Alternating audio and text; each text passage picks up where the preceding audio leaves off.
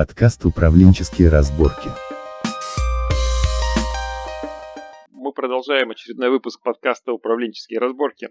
Подкаст, в котором мы разбираем или какие-то управленческие ситуации, кейсы, пытаемся выяснить причину происхождения ситуации. Или спорим и разбираемся с друг другом, выясняя, на чьей стороне истина. Но, как показывает наша практика, она в итоге оказывается где-то посередине.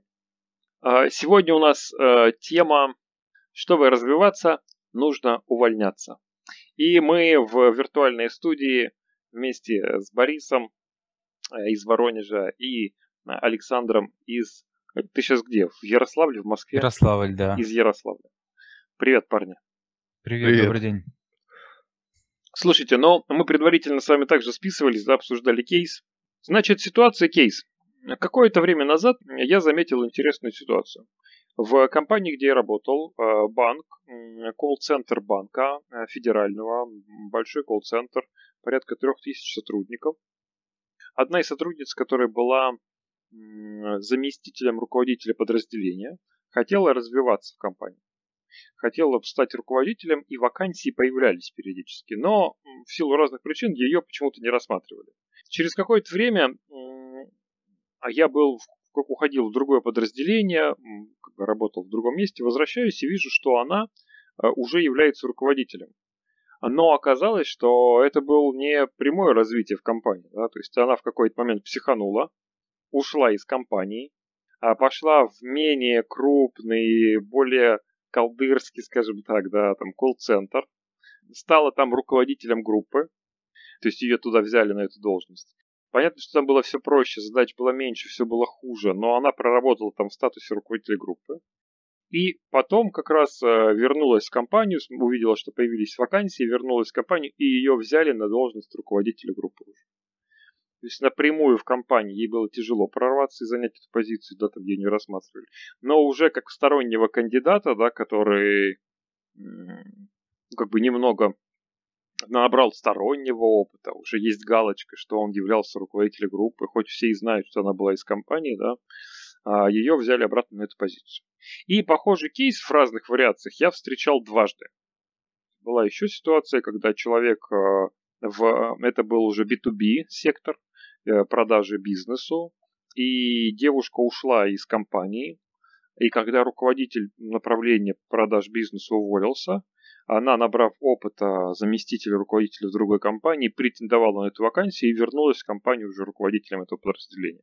И успешно, а, там, пару лет, если не ошибаюсь, проработала в этой должности, справляясь, потом двинулась дальше, а ушла в свое направление. Соответственно, мысль и вопрос, который у меня возникает. В большинстве компаний, как мне кажется, это действительно, как не цинично это звучит, самый эффективный способ.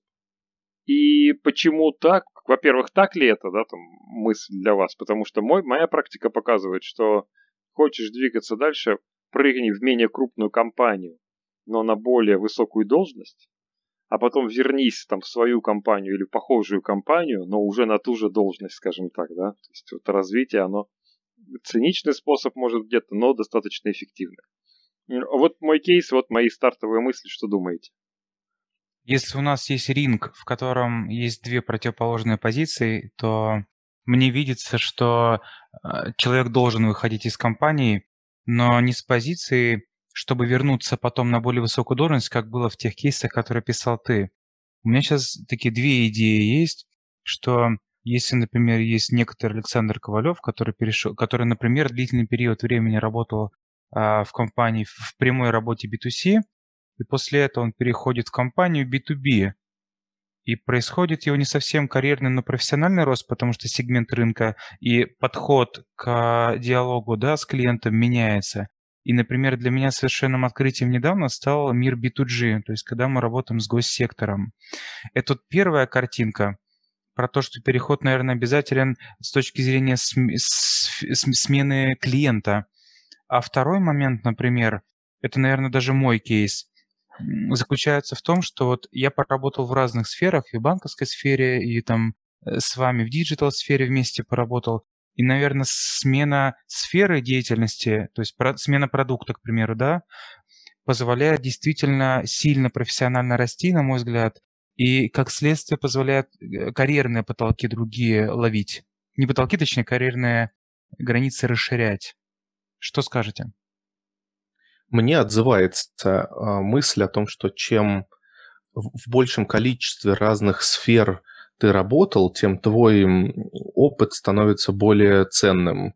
Если ты работал с госструктурами, работал в бюрократических структурах, ну, как там какие-то государственные учреждения, работал с эм, физическими лицами э, в производстве, то ты разные грани вообще культур начинаешь видеть компании, потому что какие-то быстрее, какие-то медленнее, и это тебя как или руководителя, или сотрудника из сферы э, HR или TND, а она тебя больше обогащает, что ли, насыщает картину мира, увеличивая. А, тут я согласен. А вот то, что касается обязательно ли уходить, то, с чего Саша начал, эм, я не очень, честно говоря, согласен, потому что э, в случае... То есть есть в компании и ситуации, когда э, внутренний сотрудник намного более приоритетен, чем э, внешний. Это может быть связано с тем, если у компании какая-то твоя культура определенная, и, э, скажем так, вопрос погружения внешнего человека в эту культуру, специфику, оргструктуру настолько трудоемкий и настолько неоднозначный, что проще взять своего человека и его там экспертно подрастить или более удобно выбрать, то он будет отдаваться приоритет внутренним сотрудникам. И второй момент, а, опять же, экспертиза. Чем выше в компании потребность в профессиональных знаниях и навыках а, и знания специфики производства, например, или там обслуживания, именно то, то как сложилось в этой компании, тем тоже будет больше ориентация на э, внутренний рост, потому что с внешнего рынка очень тяжело найти. Хотя, конечно, главное преимущество, что когда ты уходишь из своей компании, идешь в другую и дописываешь свое резюме все, что хочешь, то надо писать. И по большому счету, если ты даже просто видел со стороны процессы, пусть их не делал, но видел, когда он пробует перейти в другую компанию, достаточно легко дописать в свое резюме какие-то процессы. Если он хорошо, кандидат, умеет разговаривать, то интервьюер не факт, что отличит правду тот говорит или нет. Но, опять же, в плюс к возможностям расти внутри компании я бы еще отнес ситуации, когда компания очень быстро растет. Вот в период быстрого роста зачастую людей ищут сразу с двух рынков одновременно э, и достаточно много. И Э, многие люди именно делают карьеру в одной компании, когда попадают на этапе э, стремительного роста. Например, если идет увеличение численности в два раза каждый год, то легко предположить, что многие из тех, кто пришел в самом начале этого роста или за полгода до, в перспективе там, ближайшего года будут назначены руководителями. Ну, все наиболее такие потенциальные, сильные э, сотрудники с определенными амбициями. Поэтому я думаю, что тут как бы тезис, что обязательно увольняться или переходить в другую компанию, я думаю, что нет. Это может быть так в организациях, которые э, находятся на этапе стабильности и больше не растут по численности, по производительности, не занимаются ростом. Борис откликается сильно, и у меня появился рисунок. Если вы помните, из восьмого или седьмого класса а, у нас в, раз... в физике был раздел динамики, и у меня вдруг появилась схема о том, в каком случае человек вынужден увольняться во имя карьерного роста. Представьте, что есть две шкалы, а, точнее, ну, такие две прямые. Скорость развития компании и скорость развития компетенции сотрудника. И вот возникает первый кейс, в котором компания, как ты описал, идет семимильными шагами, и сотрудник просто не успевает экспертно догонять компанию, поэтому у компании появляется в... потребность во внешнем сотруднике, который эту экспертизу будет компенсировать. И второй кейс, когда, например, компания а, к примеру, из B2G сегмента и достаточно в целом медленная динамика у этой компании, живет она в другом мире, в медленном мире, а кандидат внутри читает большое количество книг, э, и его запрос на его рост гораздо выше, и он обгоняет эту компанию. Вот мне кажется, это те два кейса, в которых как раз человек вынужден выстреливаться, чтобы расти дальше. Вот такая мысль. То есть, э, прозвучало интересно, то есть, э, если я, грубо говоря, расту быстрее компании, то как бы я перехожу в другие компании, да, чтобы там расти и двигаться дальше. А если э, компания растет быстрее меня, то из внешнего рынка меня захватывает, но и я, может быть, где-то не дотягивая до новой должности, но все равно, как некий пылесос, меня вверх засасывает, да, там, когда компания развивается, нанимает много людей, проще как раз там пойти в какой-то, а, в новую вакансию. Ты про это? Да, типа того, типа того. Ну да, и я про это же.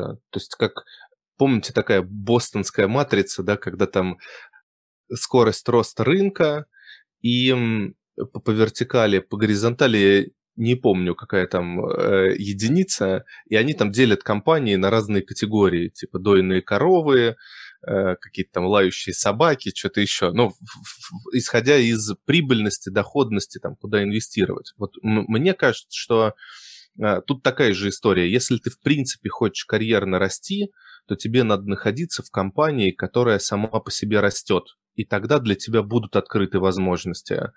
И, ну, если ты адекватная, даже если у тебя есть какие-то, твоя компетентность недостаточная, то именно эти компании запускают проекты а кадровый резерв или какие-то вспомогательные обучения, которые позволяют э, вот эту недостающую скорость роста экспертизы у сотрудников максимально быстро начать компенсировать, чтобы э, готовить из солдат офицеров.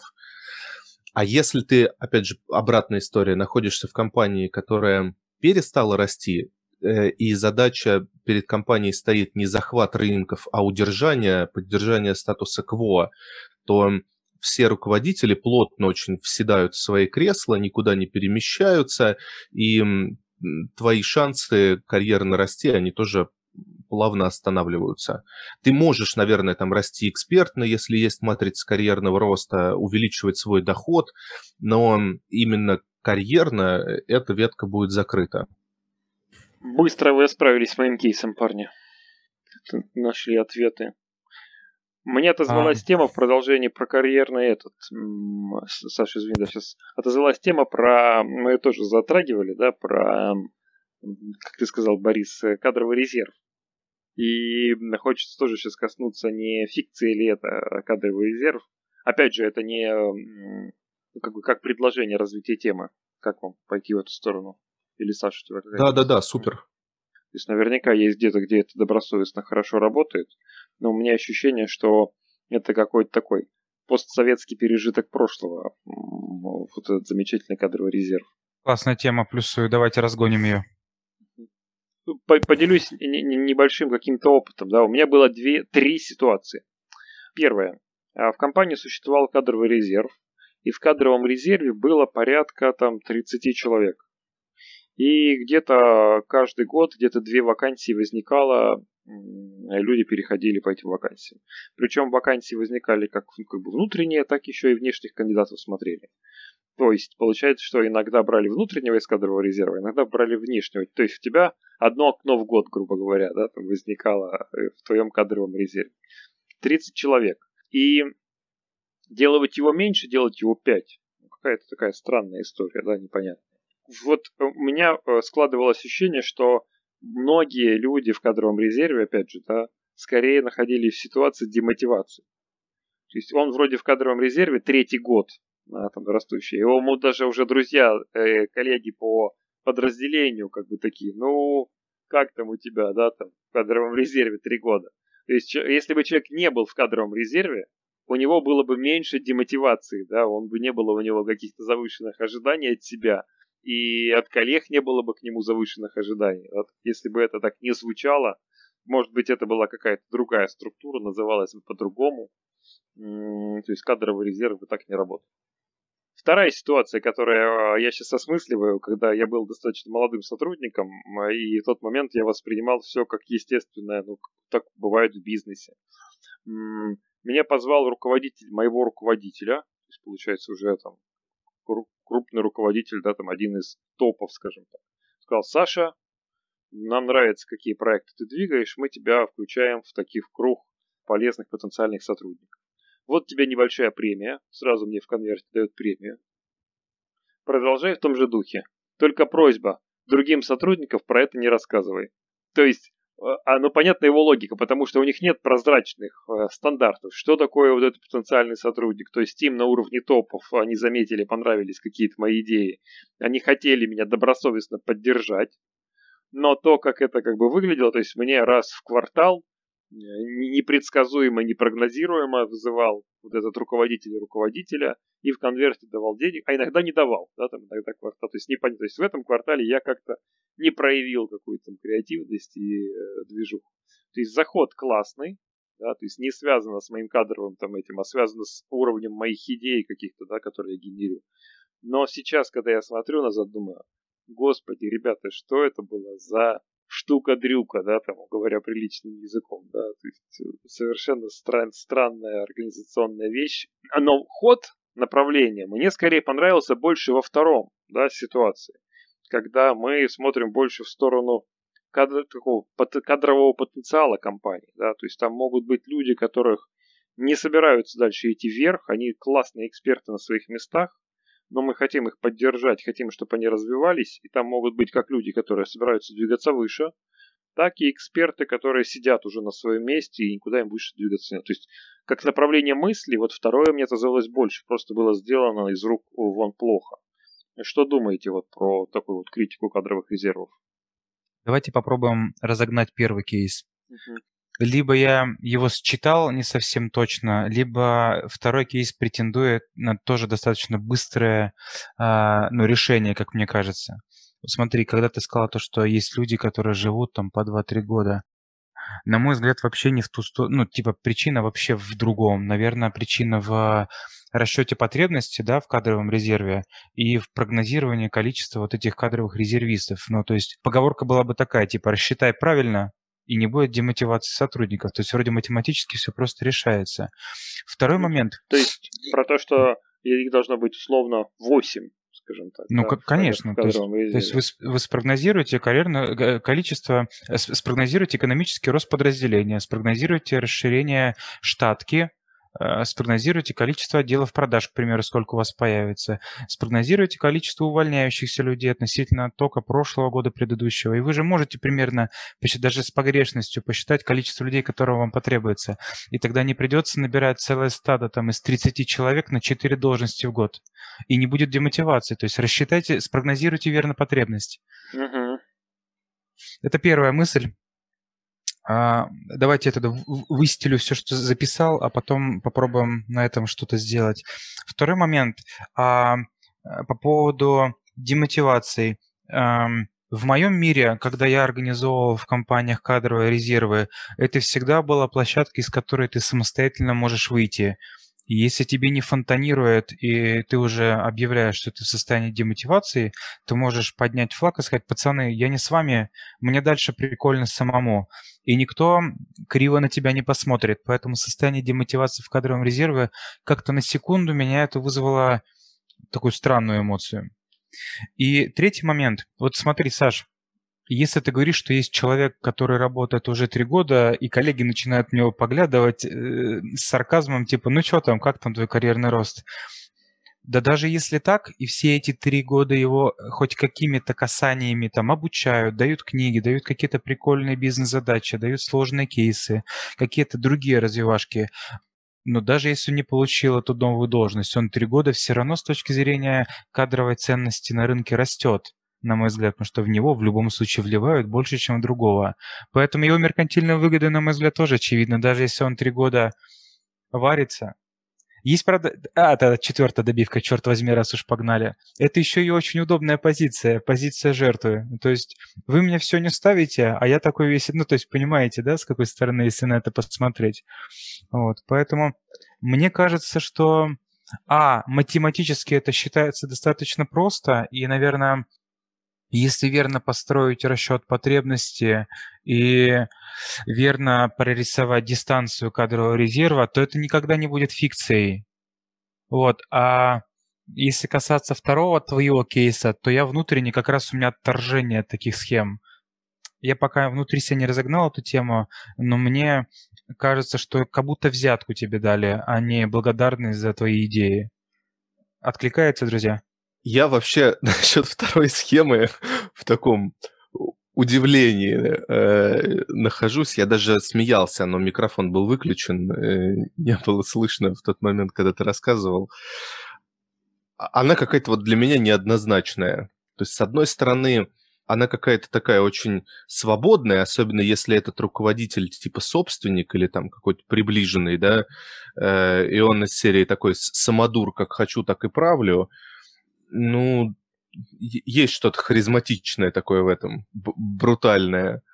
Но да, действительно, наверное, как системное решение не отдает, потому что так большое количество, то есть, наверное, так можно делать, но а, в компании, которая достаточно маленькая, э, где ну, как бы кадровый резерв или какую-то программу подготовки преемника, так скажем, официально не запустишь, а какого-то человека хочется поддержать, и, наверное, можно.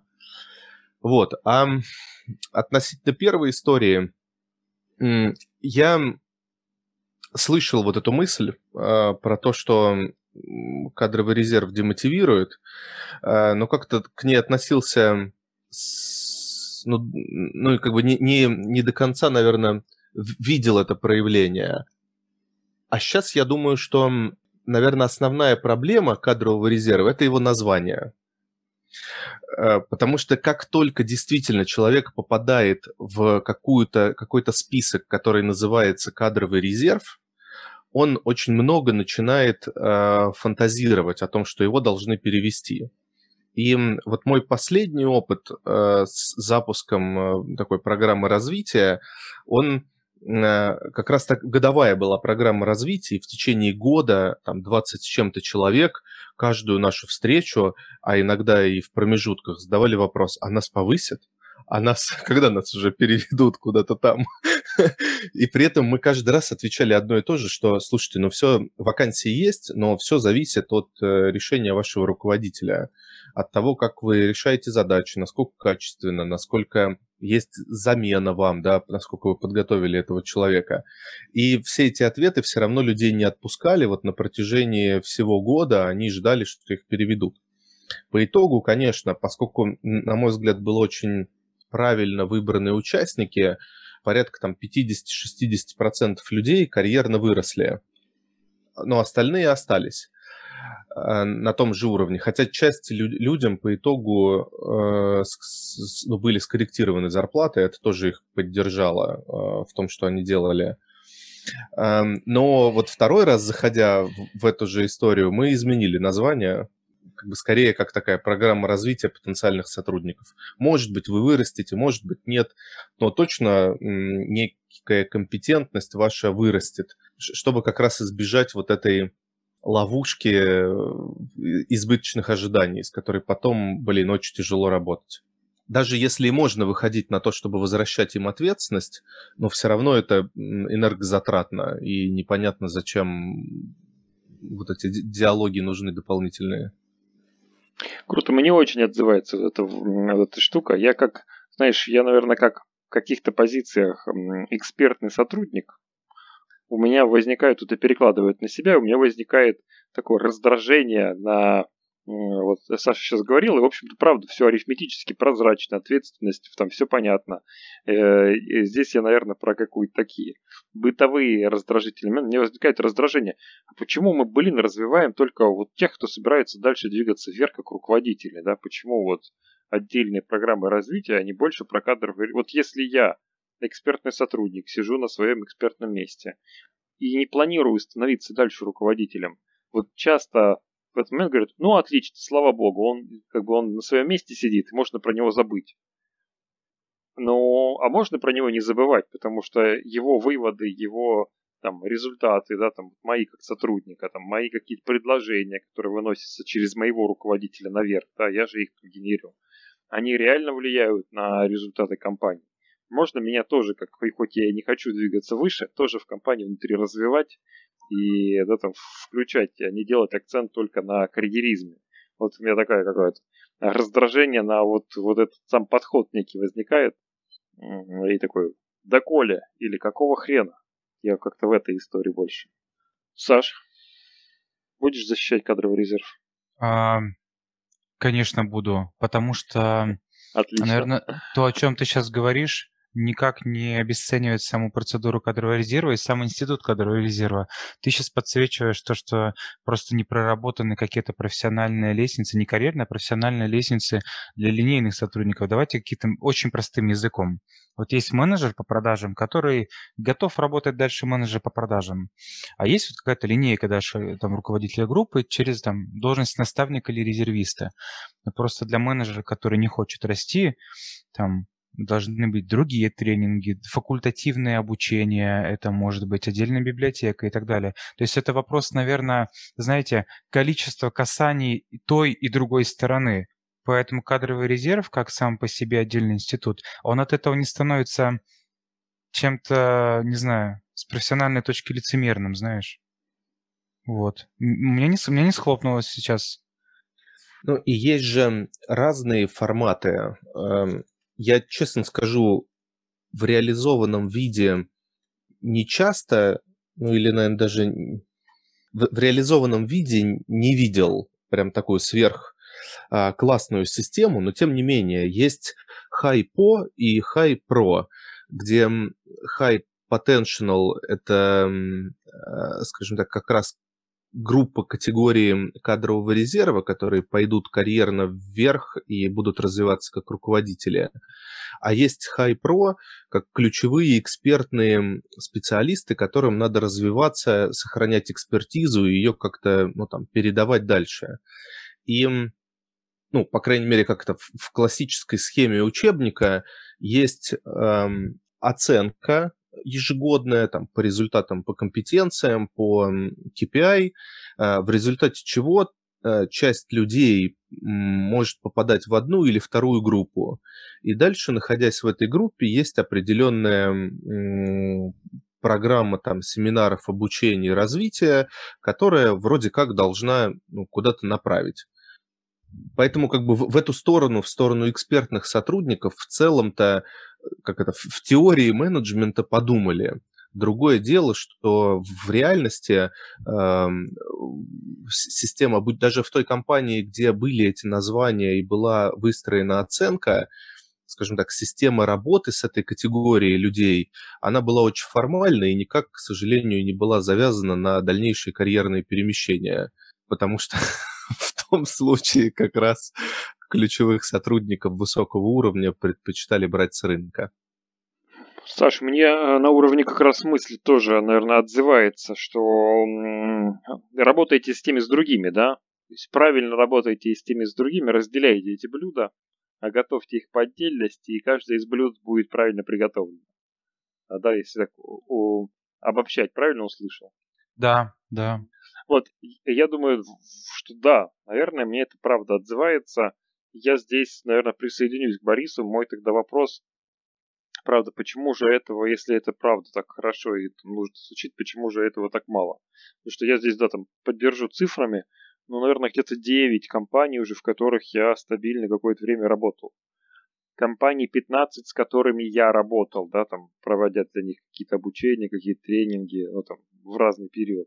И я действительно ну, вот поддерживаясь своими цифрами, и на уровне, может быть, статей, да, которые я читал по бенчмаркам лучшие практики в России, нет мест, где я бы видел, что работает и то, и другое. Вот сейчас, работая в сфере металлургии, а, и когда линейных мастеров, да, их там, ну, наверное, больше 500, да, которых требуется, ну, в разных там, в городах компаний, да, э, кадровый резерв выстроен классно. Ну, то есть люди двигаются в нем, они там сдают какие-то задания, они участвуют в конкурсе и так далее, и так далее. Но нет никакой истории, связанной с сотрудниками, которые не хотят становиться мастерами. Хотят быть там и развиваться как эксперт. Есть классный русско-французский пример, да, там компания, которая русско-французская и очень классно развивалась, перенимая из Франции там практики, которые были вообще на все, на, на все страны спускались, да, главный офис во Франции. Там э, э, коллеги, мы совместно запускали классную процедуру, вот похожую на Борисова. Мы всех сотрудников и тех, кто хотят карьерно расти и развиваться, объединили как высокопотенциальных сотрудников. Да, то есть мы всех их видим, и каждому стараемся да, там, помочь потом внутри компании найти свое место и развить свой потенциал.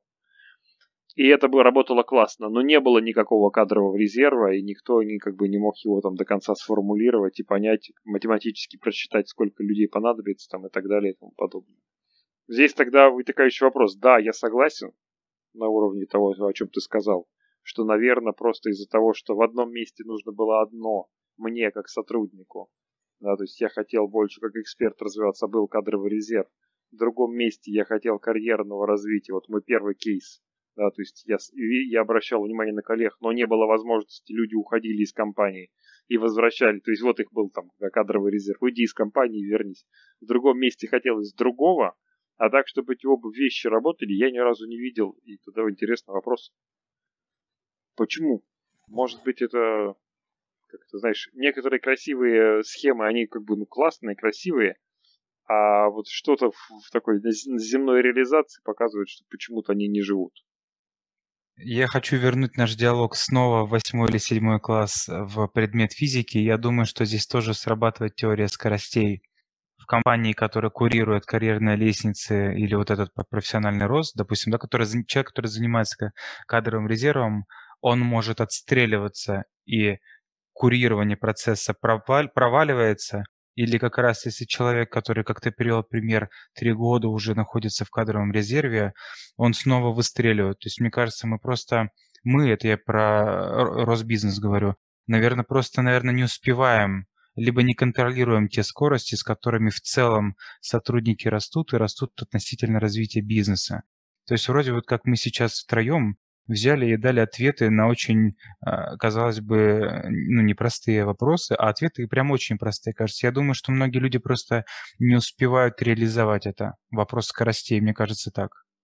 Ты имеешь в виду люди, как и там HR-щики, работники с э, персоналом просто не успевают понять, в какой позиции находится наша компания, да, нам что сейчас больше, с потенциальными или с кадровыми, ты про каких людей?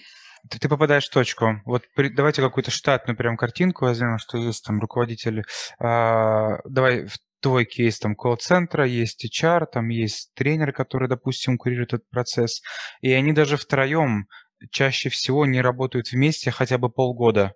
То есть кто-то отстреливается, заменяется в этой схеме, и поэтому люди, которые обеспечивают управленческий костяк организации, они зачастую сами вместе больше полгода не работают. Поэтому как они могут выстроить и сопроводить в длительной перспективе чей-то карьерный рост, если они вместе не могут проработать даже 6 месяцев? Вот я про вот эту теорию скоростей имею в виду. Ну да, отзывается действительно это статистически такая э, часто встречаем говорят. Даже если это происходит чуть-чуть дольше, то это просто чуть-чуть дольше. Вот у меня, наверное, из опыта есть, когда э, успешно работали полтора года, да, руководители функции, и это было круто. Но все, через полтора года один уходит как бы дальше, и из-за того, что уже все так притерлись к друг другу и настолько завязаны на людей, то после ухода одного из этих троих, руководителей HR в частности, заново восстанавливание вот этой связки и выстраивание процессов, оно еще сильнее падает, скажем, вниз, потому что когда хоть полгода меняются, там хотя бы есть базовые вещи, которые они уже выстроили на уровне регламентов, адаптации, и просто проще там, ага, мы знаем, что через полгода кто-то поменяется, и у нас есть бумажки. А когда даже чуть больше работает, там полтора года, то э, уже нет нужных бумаг, нет нужного понимания, адаптация затягивается только на год. Это правда, да. А, такой наш рынок. Спасибо. Прикольная, ценная мысль.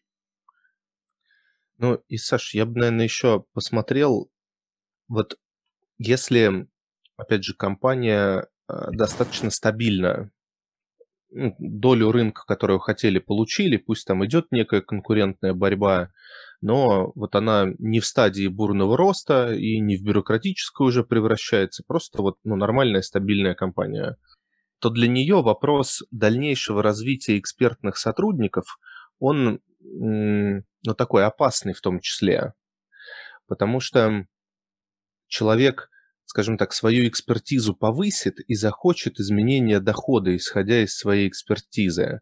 Но, может быть, конкретно компанию устраивает тот уровень сотрудника, который есть ну, как бы им не нужен уникальный сверхталант, бриллиант и так на конкретной позиции. Нужен просто нормальный, хороший экспертный исполнитель, и все устраивает. Тогда и не возникает потребности вообще в этих системах. Ну, это же, э, Борис, я согласен, что это часть жизни и часть реальных опасений, знаешь, сотрудников, да, за... Вот я работаю с сотрудником, и чаще думаю, лучше его не трогают. Вроде он, наверное, на месте сидит, и лучше с ним не разговаривать лишний раз, не трогать, не обучать, чтобы все было так, как есть. Но это же ошиб... ошибочная история, потому что часть из них, из этих экспертных сотрудников, которые сидят, действительно думают, вот сейчас чуть посижу, приду шефу больше денег просить. Мне надо придумать, за что я больше денег буду просить. И тут его приглашают на обучение, он такой, о, я за счет того, что я больше компетенции набрал и теперь более опытный, вот за это буду денег просить.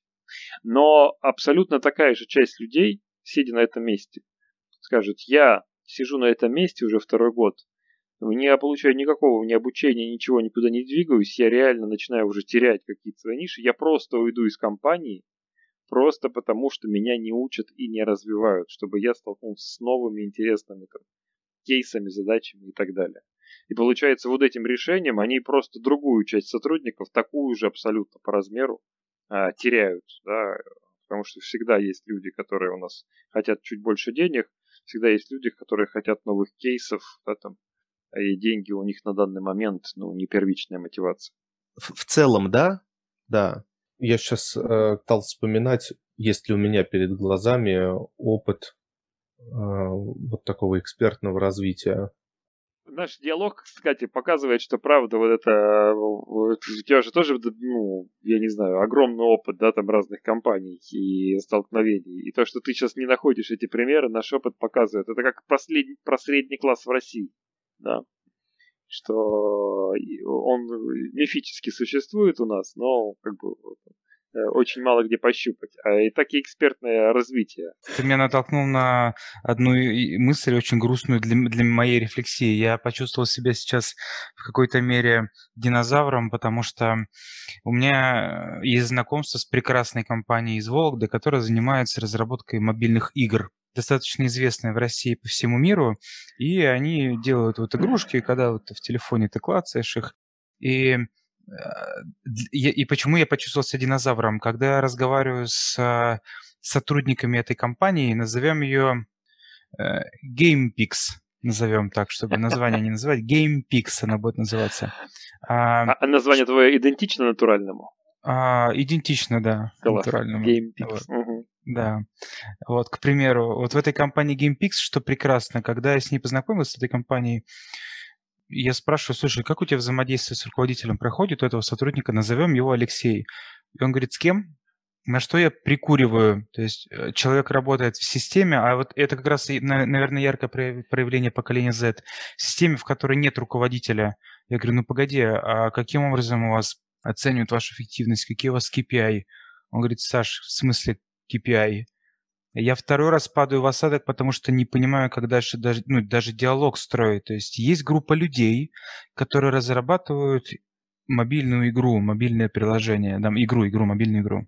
А, есть какой-то творческий отдел, к примеру, в этой компании, который состоит из 10 человек, и они такие, прикольно, давайте сделаем мобильную игру, в которой волк ловит яйца.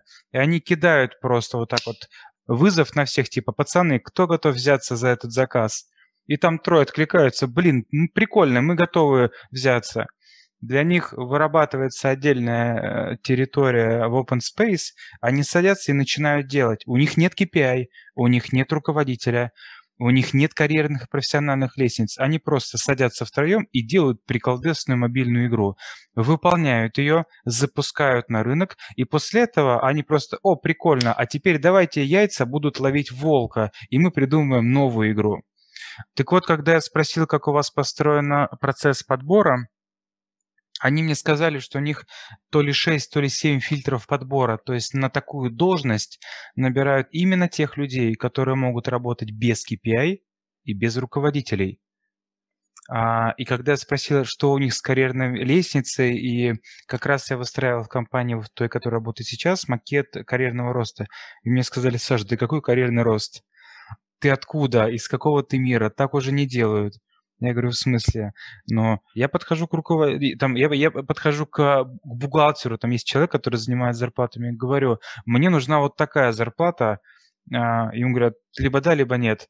Оклад, оклад, никакого KPI. Он просто начинает делать деятельность.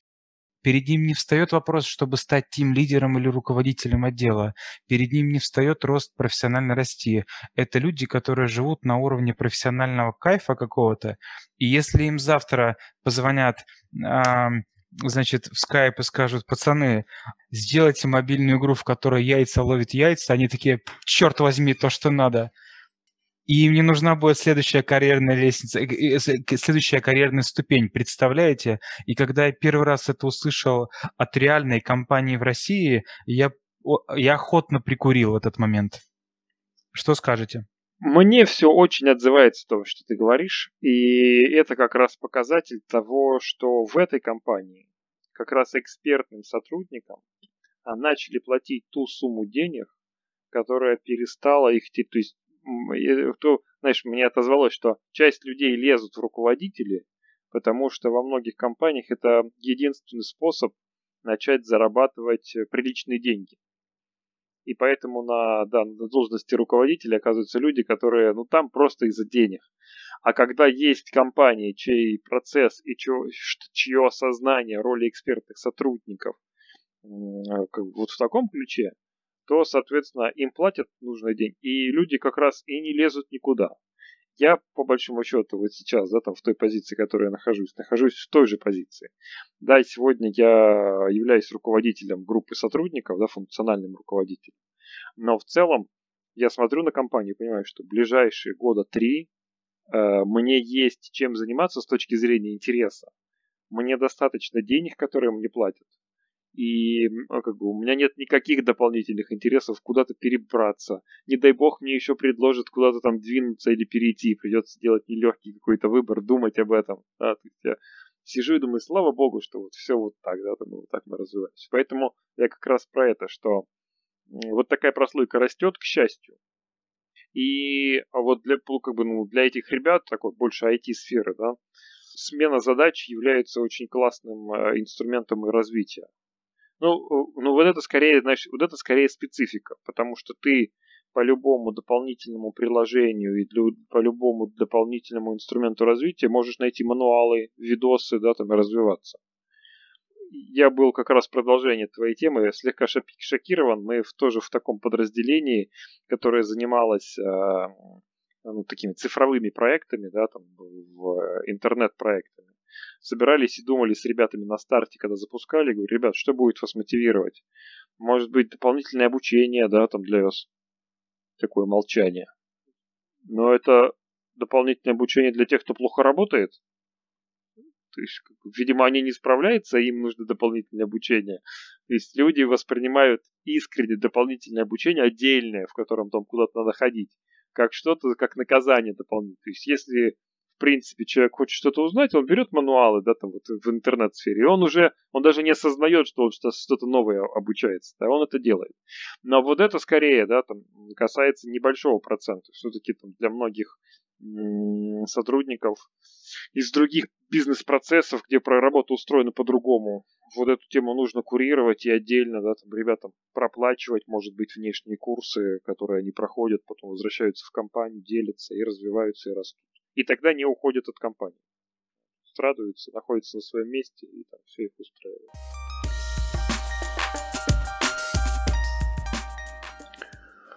Ну что, уважаемые, кто вы? Друзья. Ну что, уважаемые друзья, а, мне кажется, мы двигаемся к завершению. Нам пора изобрести стоп-слово, когда кто-то из нас понимает, ну там, Саш, наверное, ты как куратор uh-huh. процесса, да, когда понимает, что контента достаточно, то должен появляться какой-то значок, как у в боксе, знаешь, женщина обнаженная проходит с табличкой, типа контент набран. Да, то есть э, мне кажется, что в нашей дискуссии мы можем двигаться к финалу и делиться какими-то такими завершающими фразами, кто чем э, завершает. Мне понравилась э, мысль Саши, что есть несколько вещей. Первое, что развитие высокопотенциальных сотрудников и развитие кадрового резерва – это вещи, которые могли бы существовать параллельно, просто нам где-то, да, там, как как стране, как опыту работы с, с сотрудниками не хватает где-то скорости, не хватает, э, а где-то не хватает стабильности, чтобы это просчитать и запустить. А, мне очень отозвалась мысль, э, и когда ты пример, свежий пример этой свежей крови из IT-проектов, что действительно есть экспертные сотрудники, которые кайфуют, работают на своих местах. И главная их мотивация сегодня это, чтобы им позволяли делать те проекты, которые они хотят. Да, что там это присутствует, это есть. Вот, э, я получил, да, там свои какие-то ответы про то, что если человек двигается быстрее скорости развития компании, вот тогда возникает конфликт, то это интересный момент. И может быть даже сегодня какую-то из тем я бы сделал, э, меня есть интерес посмотреть, как можем исследования подтянуть, посмотреть, а какая средняя скорость сегодня у людей развития в компаниях. Да? Мне кажется, что есть средняя температура по больнице, сколько сегодня человек ожидает а, побыть на, на месте. Ну, как бы это я сейчас не, не то, чтобы вы прокомментировали, а что вот у меня в эту сторону есть интерес. Вот, спасибо большое, парни. Спасибо, Саш, за вот, примеры из физики. Да. Мне отозвалась тема из физики Сашиной про то, а кто вообще из компании выходит э, в части, когда компания растет слишком быстро, и ты не успеваешь с ней э, идти, скажем так, в ногу, и тогда ты не растешь в ней, или ситуация, когда э, ты перерос компанию. Мне кажется, это хорошая призма вообще для того, чтобы посмотреть на HR-процессы в целом, такая как фильтр хороший или метафора, э, с которой можно посмотреть. Крутая тема вообще про то, что, опять же, на компанию, как пос... такая концептуальная, да, что на компанию можно посмотреть с точки зрения людей, э, экспертных руководителей и исполнителей, и на самом деле поискать, где вот эта экспертная ниша. Ну, как-то меня зацепило. Э, я, наверное, продолжу думать, потому что пока на ту компанию, где работаю, в чистом виде мне переложить достаточно трудно, потому что очень много миксов вот именно руководителей и экспертов.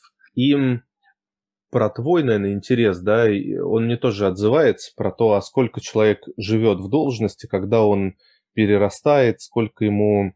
То есть где, условно говоря, мне как Эм, сотруднику HR-сферы или там э, руководителю, сколько я могу быть спокоен, что у меня сотрудник на одном функционале.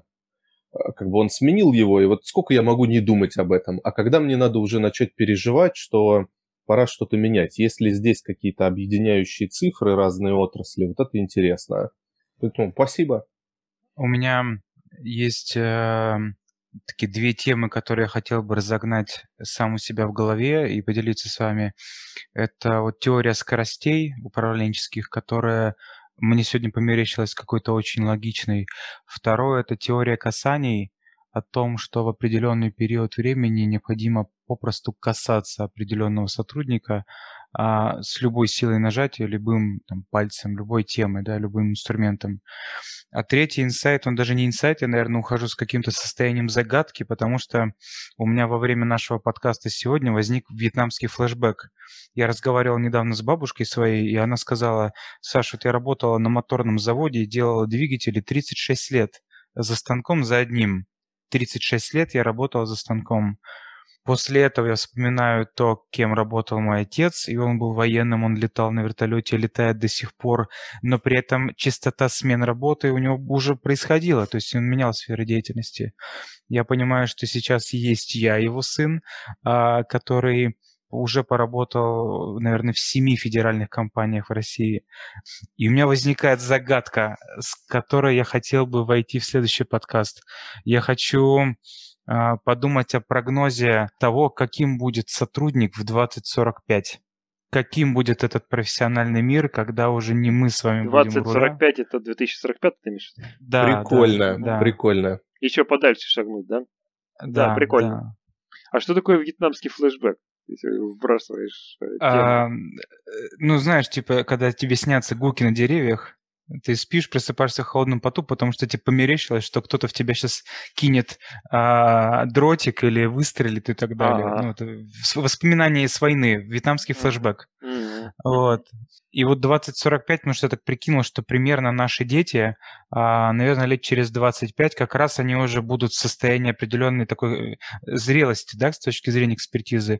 И вот эта отсечка 2045 для меня стала интересной для разгона, для дальнейшего прогноза. Спасибо вам. Завершаем. Всем хорошего дня.